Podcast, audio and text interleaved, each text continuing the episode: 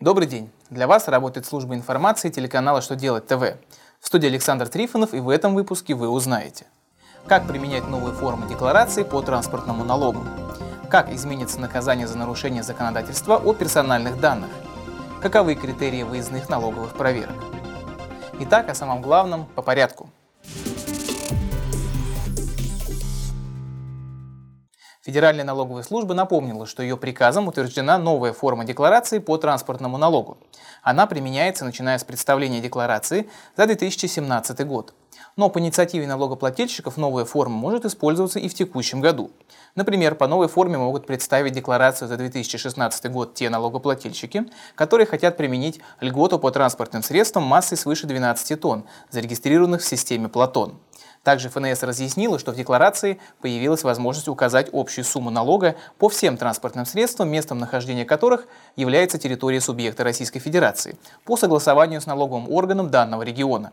Но такое согласование должно быть получено до начала года, за который представляется декларация.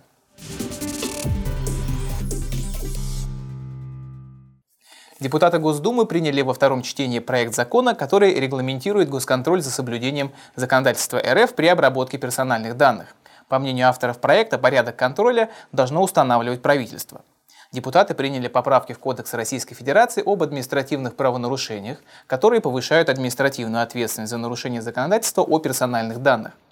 Кроме того, определили состав административных правонарушений с учетом причиненного ущерба.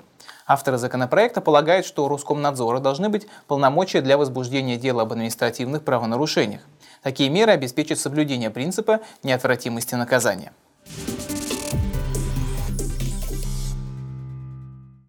Минфин сообщил, какие мероприятия должны обеспечить соблюдение прав налогоплательщиков во время выездных проверок.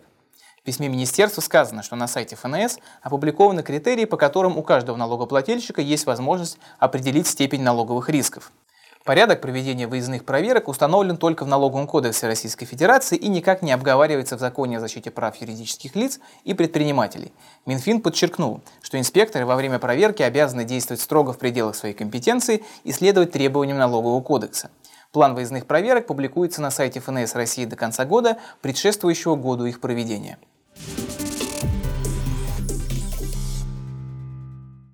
На этом у меня вся информация. Я благодарю вас за внимание и до новых встреч.